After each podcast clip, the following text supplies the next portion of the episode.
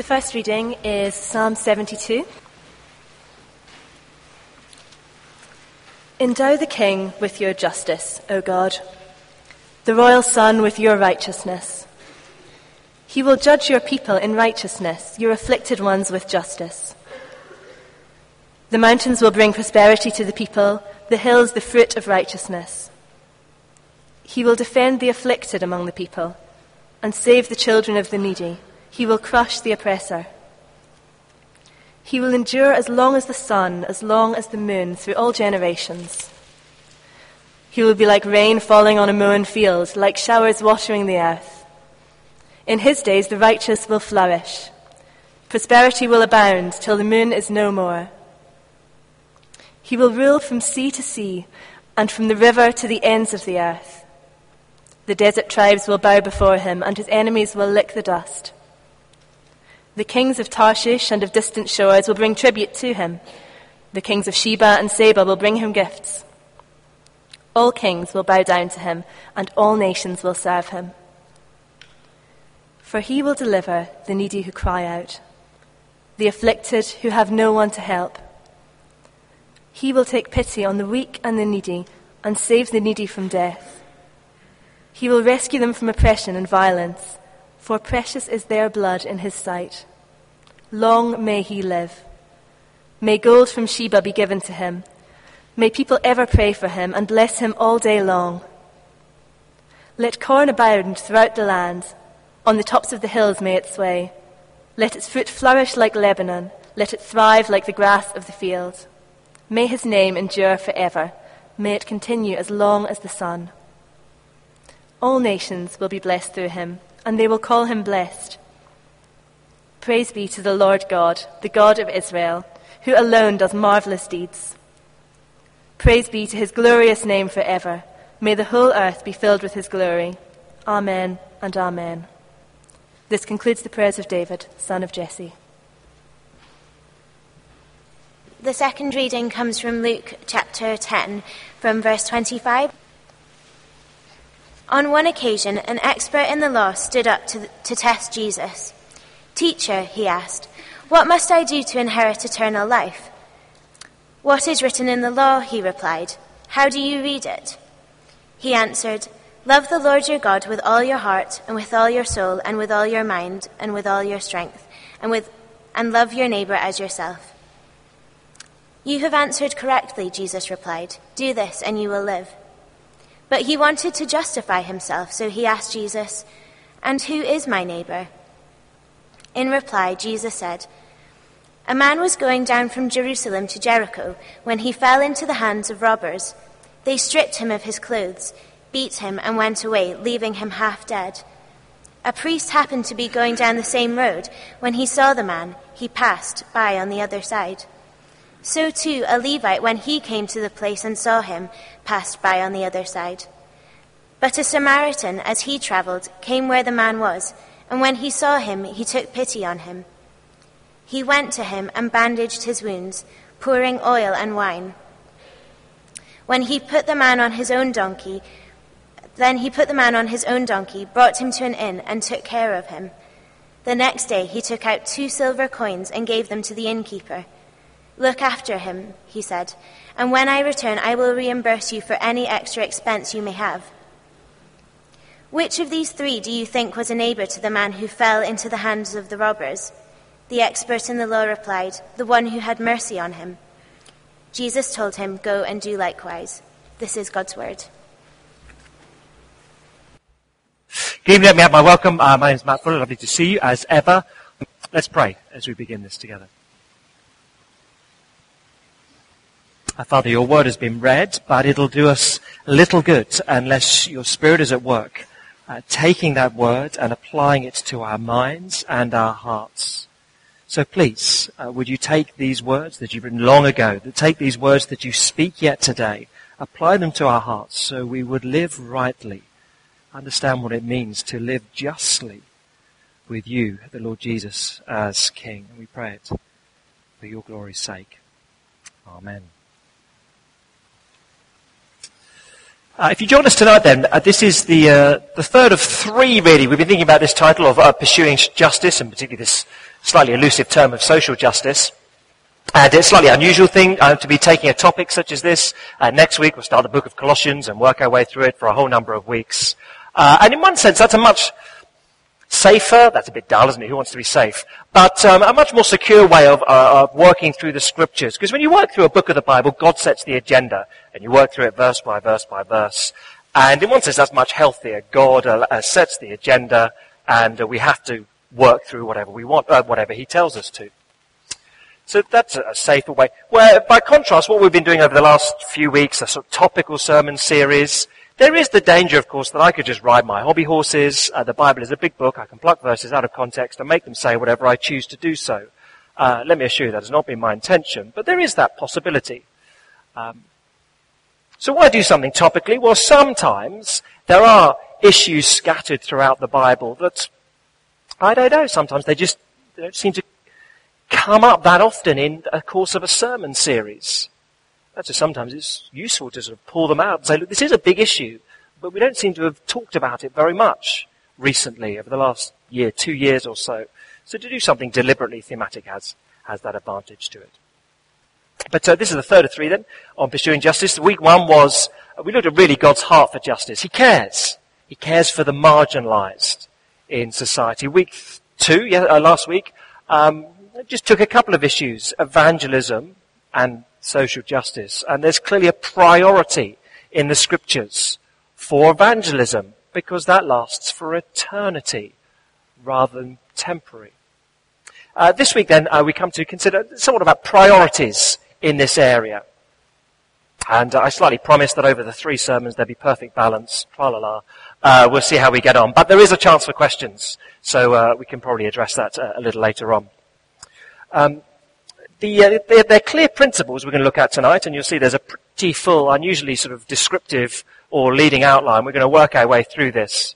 Um, and I hope there's some clear principles here we'll work through. The problem is, even when you've got these principles in place, life is complicated.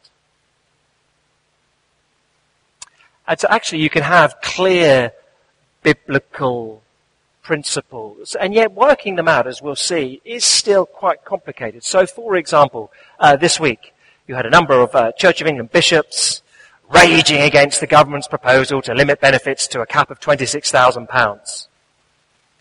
And then the next day you had Lord Carey, former Archbishop, pulling rank, kind of, uh, of Canterbury, saying the bishops are ridiculous. The government has got it right. You don't want to encourage welfare dependency. And in that debate, who is correct? It's complicated. I mean, you might have a strong view on that, but your view may be more informed by your political views than your biblical knowledge. Possibly. I can't comment. Um, but my, your laughter tells a little story of its own. Um, uh, so these things, they, they're complicated. They're not always straightforward to work it out. And even if you think that 26,000 is an appropriate level, what about this family that just doesn't quite work for over? It's tricky, isn't it? Life is complicated. But let's uh, work through these principles, and um, uh, then you can come back with uh, any questions you have. The first, then, this will be the briefest because we uh, we looked at it last week, really. Well, let me tell you what they are. Um, how do we set priorities in this whole area of caring for the marginalized, pursuing justice socially? Care for eternity is the first. Care for your family is the second. Care for your proximate neighbor is the third. We'll work through them. Hopefully that makes sense. First then, care for eternity. Hopefully we established last time Jesus' priority is for eternity. So in, uh, here's just a couple of obvious uh, quotes of him speaking. What good is it for a man to gain the whole world, yet forfeit his soul? What good is it if you take someone who is sick and make them well, but their soul is forfeit for eternity? It's not that the soul is more important than the body, or the spiritual is more important than the physical per se, but that eternity is more important than a temporary. It lasts longer, duh, obviously. So Jesus establishes that. Or uh, Matthew 10, 28. Don't be afraid of those who kill the body but cannot kill the soul. Rather be afraid of the one who, dis- who can destroy both soul and body in hell. Look, blunt words of Jesus. But that's what drove his ministry. I care a lot more about what happens in eternity than what happens here and now, says Jesus, even though I care profoundly for what happens here and now. I care more for eternity because it is forever. To care for eternity. Um, need have, we need to have that priority clear. Now, uh, we spoke last week some of the great, the, the, great heroes uh, of evangelicalism who are well known for pursuing sort of social policies and changing the world. We took Shaftesbury at the end of last week's sermon. Wilberforce, is one of the other great ones, who uh, everyone, without fail, kind of acknowledges as a good guy. I mean, ending the slave trade was a magnificent achievement. And he could rightly be proud of that, having dedicated his life to that. Apart from, he didn't dedicate his life to that. There are a whole range of issues he was committed to. But let me just give you one quote of his. After a debate, it was a debate in the House of Commons on the role of missionaries in India. And I don't even know how much you know at the time, but the East India Company, basically kind of the British government, uh, uh, wanted missionaries out. The East India Company wanted missionaries out of India because they were interfering in business and making money. Wilberforce stood up, debated, debated, debated this in the House of Commons, spoke for hours and won the day. And his comment at the end of that debate was, this cause of the recognition of our Christian obligation to preach to British India was the greatest I had lived for, not even accepting the emancipation of the slaves. Wow. Wilberforce. Ending the slave trade, a magnificent achievement, glorious achievement. But the man himself can say, do you know what? It was more important that I protected the right of missionaries to preach in India because that lasts for eternity and transforms people's lives for eternity. He was clear.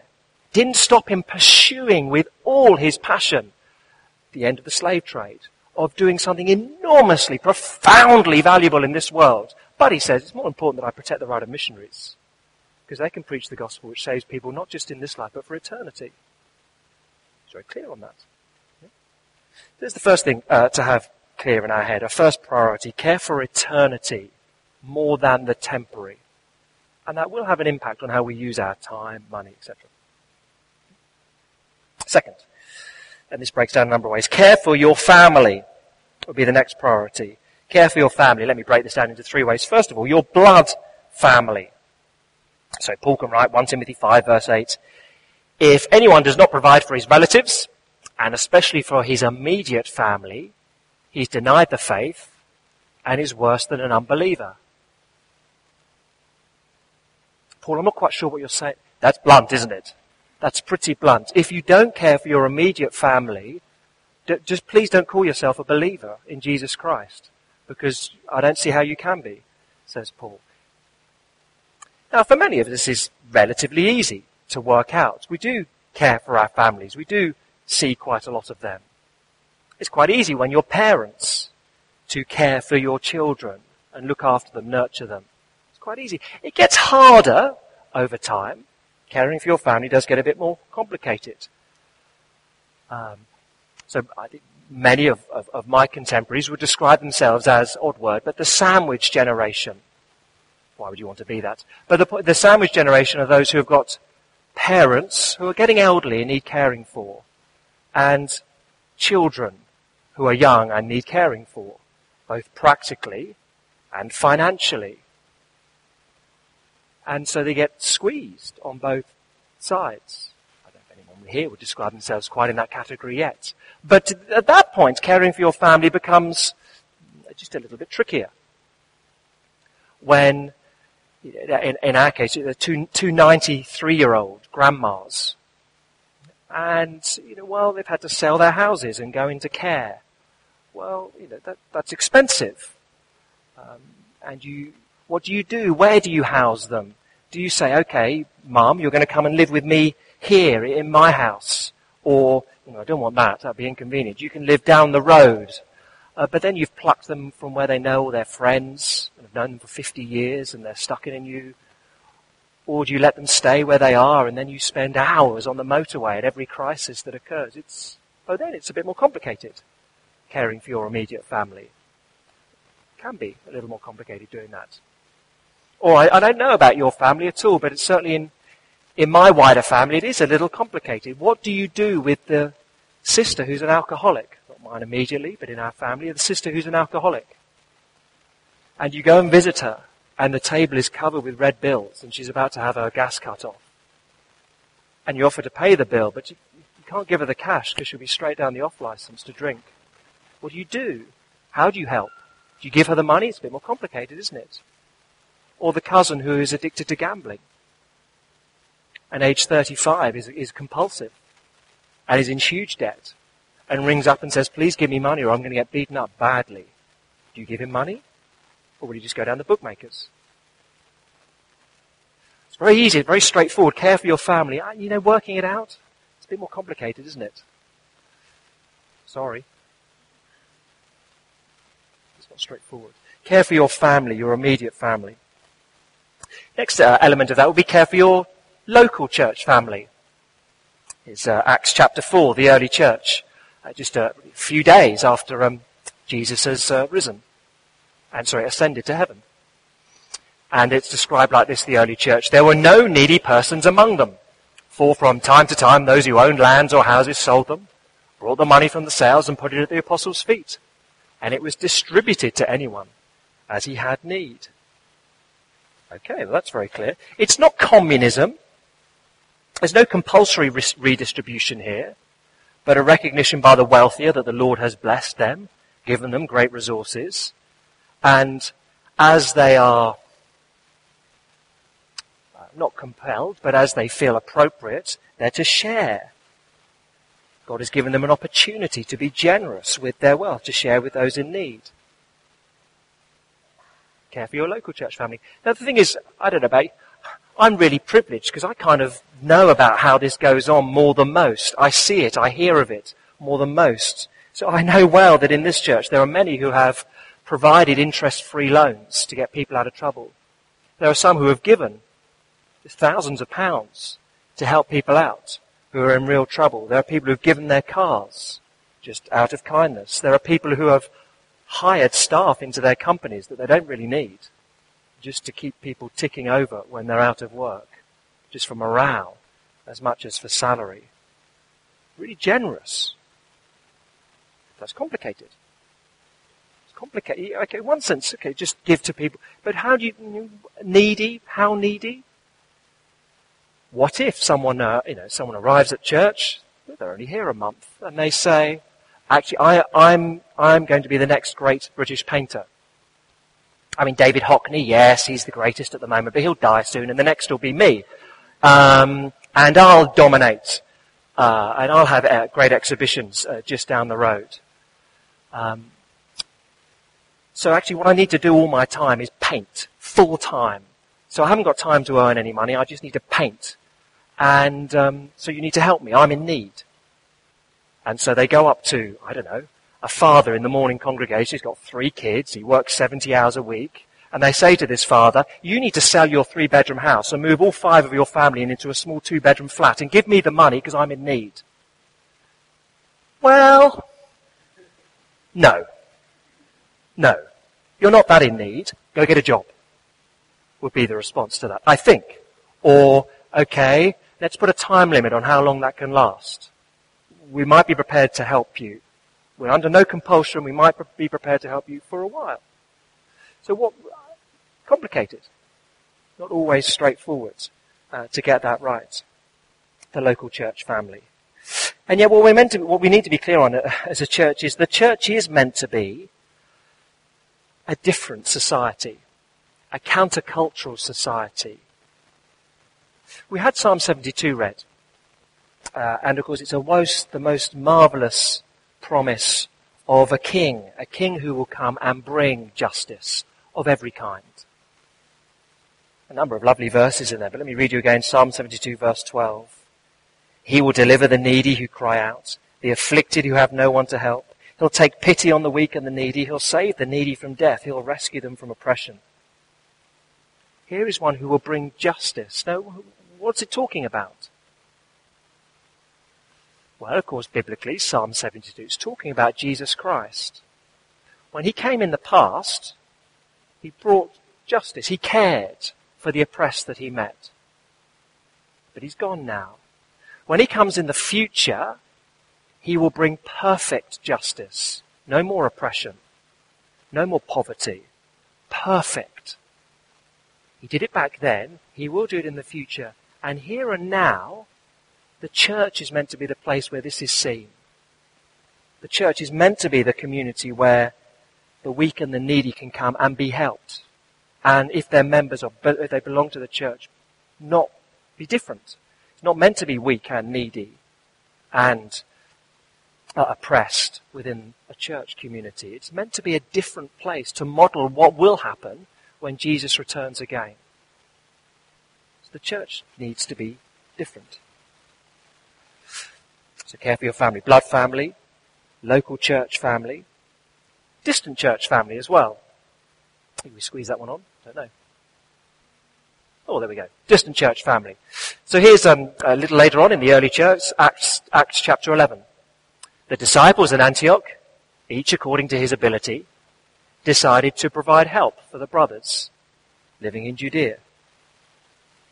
Now, Paul was with them, the Apostle Paul, and if you read any of Paul's letters, a recurrent uh, ambition of his ministry is that wealthy Christians give to impoverished regions, poorer Christians. Now, there's a theological reason for that. He wanted the wealthy Gentile Christians to give money to the poor Jewish Christians to bind together the early church. There's a theological reason for it, but also practically he just wanted those who've got cash to give it to those who haven't in a time of need and famine.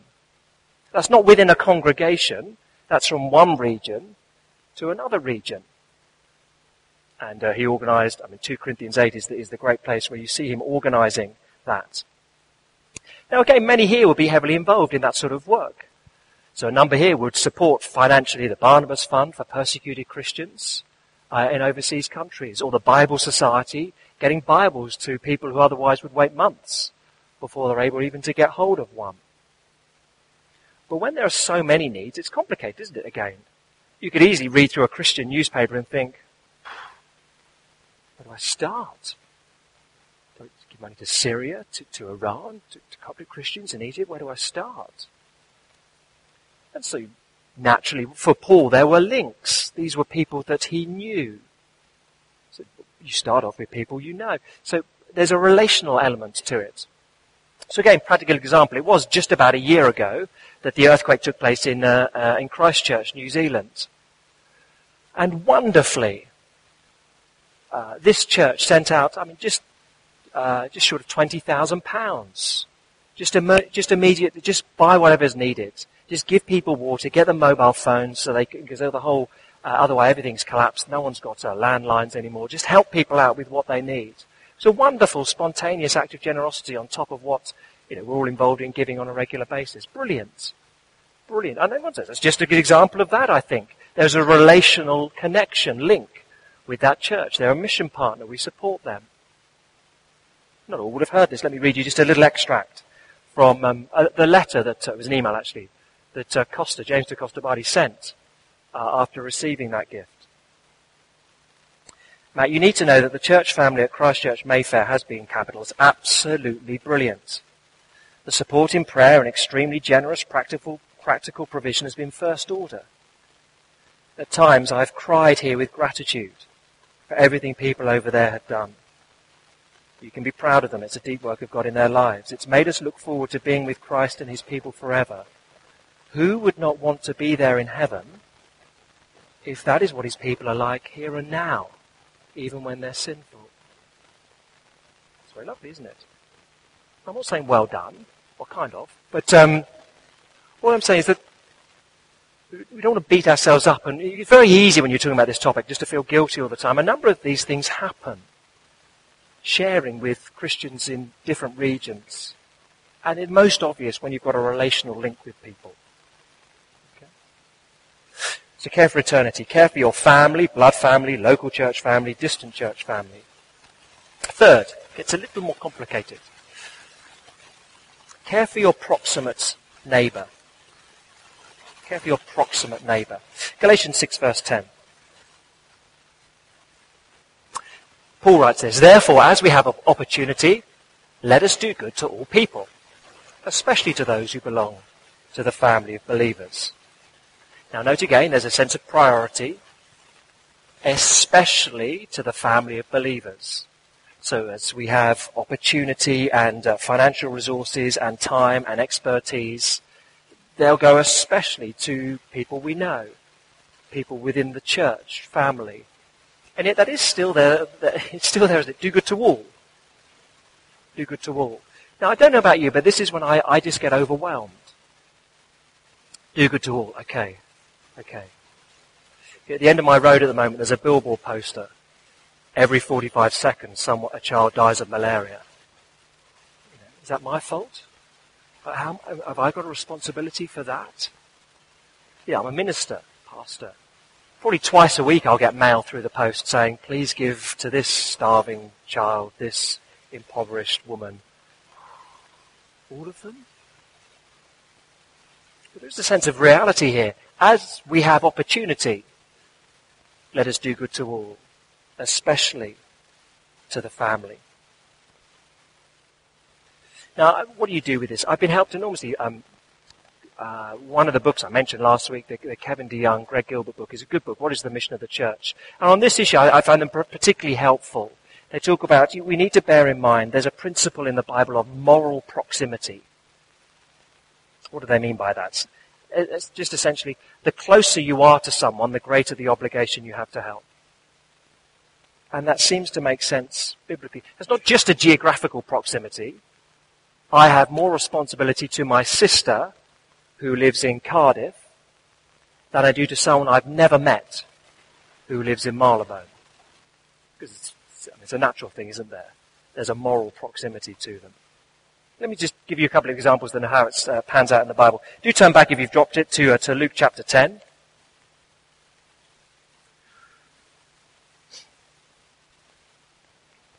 Very famous parable of the Good Samaritan.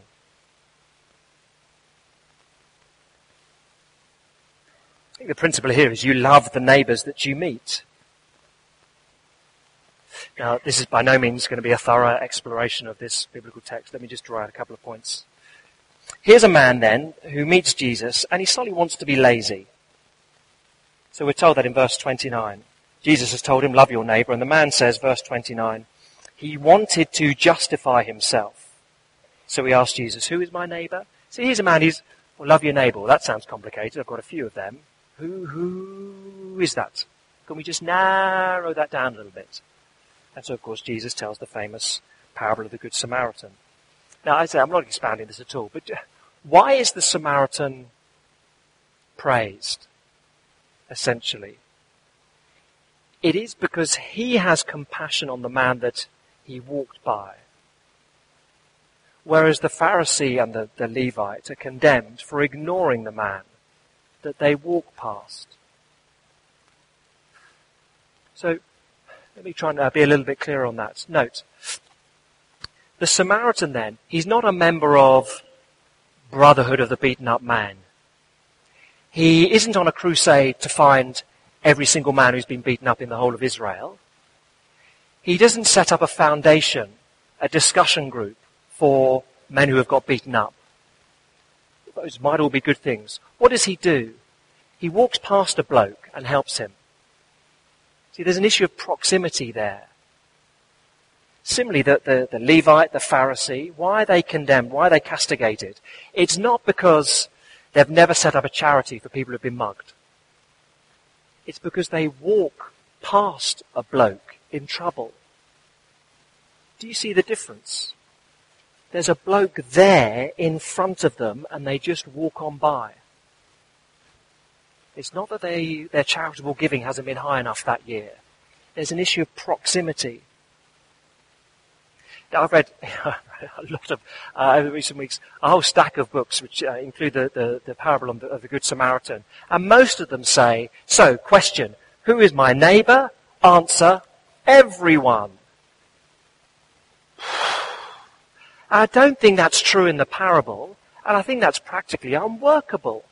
Who is my neighbor? Everyone?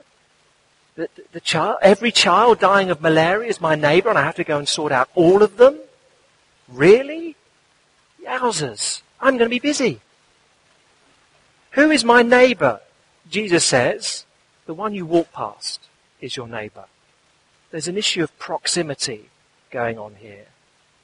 So the single mum who is struggling to make ends meet next door to me is my neighbor in a sense that the single mum in Liberia is not. Because I live next door to the first. Okay? There's a principle, there's a, so you love the neighbors that you meet. Or just to push it a little bit further, you, you love the neighbors that you know. Just flick on a few pages to Luke chapter 16.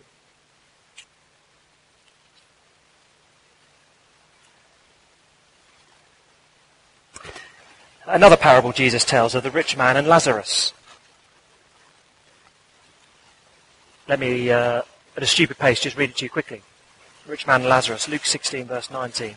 There was a rich man who was dressed in purple and fine linen and lived in luxury every day. At his gate was laid a beggar named Lazarus covered, covered with sores and longing to eat what fell from the rich man's table. Even the dogs came and licked his sores.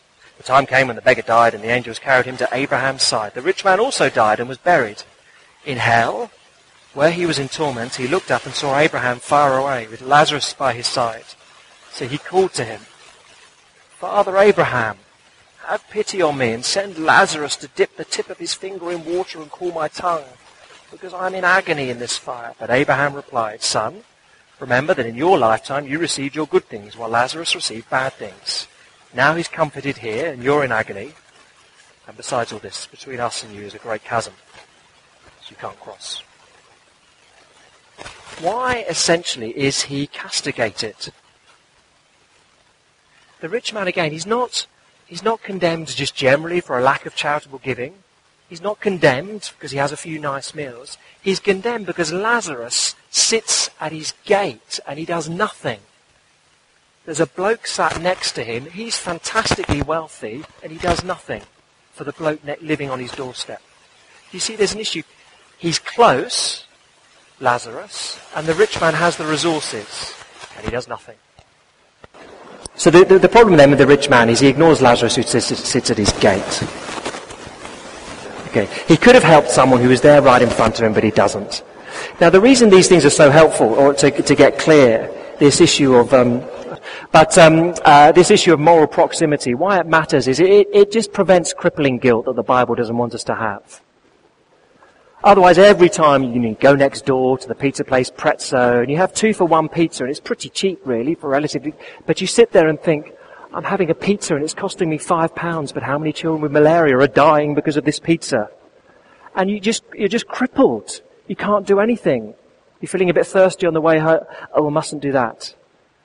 You go to Sainsbury's. Uh, uh, oh no, it's little. I can't shop in Sainsbury's anymore. I have to. You're not meant to be crippled in that way. The Bible doesn't demand that we're ascetics, go without anything. But there's a principle of moral proximity. The person you walk past, the person who lives next door to you, they're your neighbor. They matter. And you need to care about them in a way you don't have to feel guilty about someone on the other side of the planet. Our obligation to St. Saviour's in Christchurch is different from our obligation to St. Stephen's in Birmingham, the obligation you have to a family that live in your street is different. Say a family in your street, their house burns down and they've just got nothing. Well, your obligation to help them is different to a family who, whose house burns down in Sheffield and you've never met them before. The one that's this common sense, isn't it? I just want to show you biblically that there is a principle here of moral proximity. It's not all the same. Not every person who loses their house in a fire globally is your responsibility to sort out. You'll be pleased to know. Proximity makes a difference. Three things. Three things then. Care for eternity, care for your family, care for your proximate neighbour. Let me try and conclude these three sermons. Three little things as we finish that I'd love us to, what to take away. The first is this allocate your resources in line with these priorities. Eternity, family, proximity. Allocate your resources with that in mind. Which means that in terms of time and energy and money. Invest, invest in the things that last for eternity most. Remember, you know, at the start of the month, Matthew 28, what is the mission given to the church?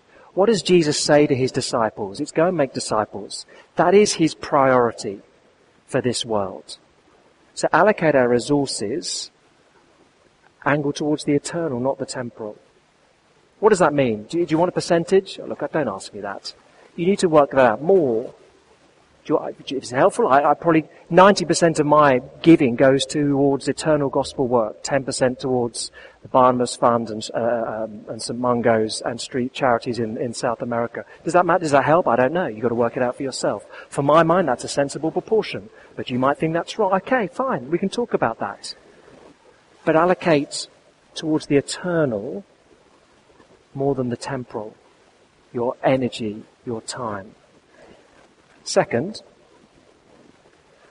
since that the, the priority of the Bible is be, be a just person.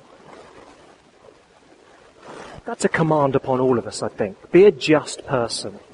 Some people will set up justice projects. Good for you. The world needs them. And uh, go back and look at all those verses we looked at two weeks ago God cares for the marginalised, and so should we. But the priority for me, as I, you know, as I reflect all this stuff I've been reading and thinking about over the last uh, six weeks or so, I realise the priority for me is what am I doing about Joyce, who's my 90-something-year-old neighbour? Has she got enough food? Is she okay? That's my priority. There's a biblical, I think, injunction upon me that I should care for her and make sure she's all right because none of her relatives are still living. No one, I need, to, I, I need to be looking after Joyce or, or be involved in that with others. That's much more of a priority biblically for me than whether I set up some campaign or new charity. Now, some people will do the latter, and it's marvelous. Some people will be William Wilberforce and do great things in this field. Brilliant. Brilliant. But all of us need to be just people. That'd be the second. First, don't allocate resources in terms of priorities, particularly eternal. Second, be a just person. Worry about that rather than particularly setting up new justice projects of the kind. The third, let's be a church where these things are real. So we can have grand dreams. But first and foremost, we do need to model this amongst ourselves. A care for one another, a concern for one another, that there be no needy persons among us. It's complicated. Sort of straightforward as saying that sentence. But let, us make sure we're, we're committed to that and living that out realistically. Let me give you one final principle or one final priority. It's the obvious one as we finish. Just um, if you've got a Bible to, uh, still in your hand, turn up to Mark chapter 10. Famous verse, obvious principle just to land on as we finish. Last priority we need to bear in mind. Mark 10 verse 45. The Son of Man did not come to be served, but to serve, and give his life as a ransom for many. Wherever we are, and wherever our thinking is on this issue, one thing we need to be very clear on. Before we do anything for Jesus Christ, we need him to do something for us. It's very striking. God himself comes down to this planet and doesn't first and foremost demand anything from us, but says, I've come to serve you. I've come to serve you by dying in your place, by bearing wrath for you, by offering forgiveness if you trust in me. I've come to serve you. Now when you've got that clear in your heads, says Jesus, oh then serve me. Come to me as your Saviour and follow me as your Lord. But don't think that by serving me you're getting to heaven. You need to be served by me. And then serve one another. Now that's just fundamental. That's how you begin the Christian life, being served by Jesus Christ. But of course it is, you, you just need to know that to keep on going. To give ourselves, and of course all this, this call to care for other people, it's all, it's tiring, you know? It takes energy, takes money, it's tiring. And the only way we'll keep on doing that is knowing that we're served by Jesus Christ and coming back to Him and being refreshed in that. It's my wife's birthday this week. And we should go out for dinner. And that doesn't happen very often, sadly. But um, she'll get very excited about going out for dinner, and we'll go out for a nice dinner for her birthday. And why particularly? I mean, I like going out for meals, but I don't get as excited as she does. Why does she get so excited? Because she cooks a lot of meals for kids, for me, not lots of meals in a day for me, um, uh, but in a week. She cooks a lot. Therefore, to sit and have someone cook for her and wash up for her is a real treat. In a way, it isn't quite the same for me. She loves being served. And actually being served every now and again, woo, it's exciting. And it refreshes. It refreshes in order to get on and serve me and the family and, and lots of people here and others. And also we just mentally need to remember Jesus Christ has served us in giving his life so that we can be with him for eternity, in giving his life so that we can know him even here and now. The Son of Man came not to be served, but to serve by giving his life as a ransom for many. And one sense, that's the main priority to have clear in our head. If we understand that rightly, then hopefully, complicated as it is, everything else slowly drops into place as we seek to serve him our family, our church family, people beyond that. But we do so joyfully, energized by knowing that He's served us first. Let me lead us in prayer together.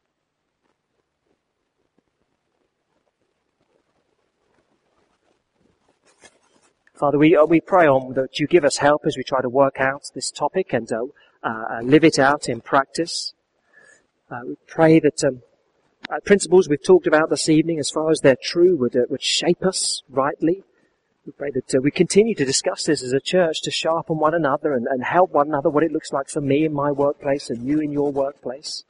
Father, help us as we work these things out, but above all, give us hearts that are like yours, that care, that care for others, care for the others around us in church, that do care for the marginalized and, and do what we can as far as we have opportunity and would we do that, knowing that Jesus Christ has served us in his death? And would we do that in part longing to serve him in this world to the praise of his glory? Amen.